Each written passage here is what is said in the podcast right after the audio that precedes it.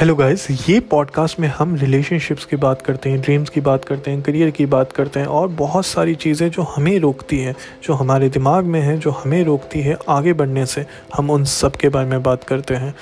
हम top ten veg सोचते हैं, खोजते हैं और डिस्कस करते हैं जिससे हम उसे फिक्स कर सकें मैं आपका दोस्त और host Kalyan Kumar Biswal I want you to be